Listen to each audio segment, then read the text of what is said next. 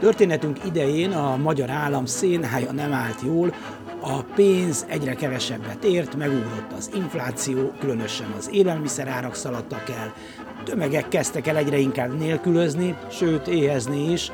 Nagyon sokan a telet végigfagyoskodták, mert nem futotta nekik tüzelőre. Havi 200 fixel, vagy ember könnyen pixel a beruházások egy része elakadt, ráadásul a hatalomhoz közeliek időnként az illőnél nagyobbat markoltak, ami hát tovább a gazdaság helyzetét, de a tudomány, a kultúra világát sem hagyták békén, az egyetemeken komoly megszorítások jöttek, és itt is mind nagyobb volt a fölzúdulás. Egy darabig persze lehetett próbálkozni a nemzeti megoldással, meg a nyomják Krahácsot aktualizált verziójával.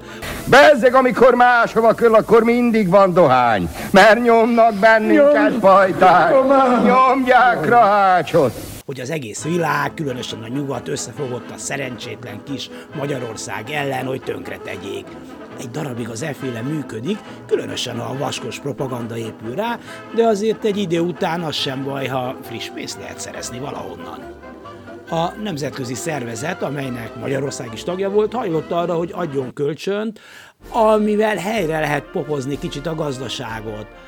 Hát csak hogy amilyenek ezek a nyugatiak, bizonyos nem is feltétlenül gazdasági föltételekhez próbálták kötni a dolgot, ahhoz például, hogy a megtépázott jogállamot legalább részben állítsák helyre.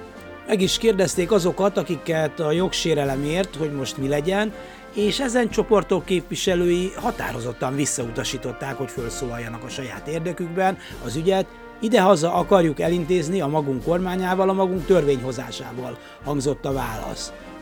Sőt, rá is erősítettek, na, ne vacakoljanak már, ide azzal a pénzzel, septiben. A jogfosztott csoport, amelyik nem élt a lehetőséggel, később igen rosszul járt. Hát igen, nyilván már többen fölismerték, a 20-as évek népszövetségi kölcsönéről beszélek.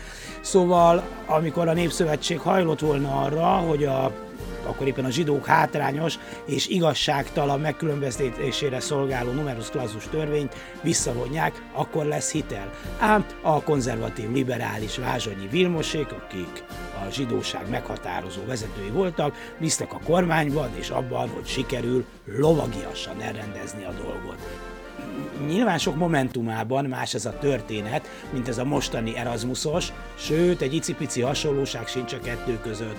Maradjunk annyiban hát, hogy az Európai Unió szégyelje magát, ha pénzt ad egy diktatúrának feltétel nélkül, és szégyelje magát, ha nem ad.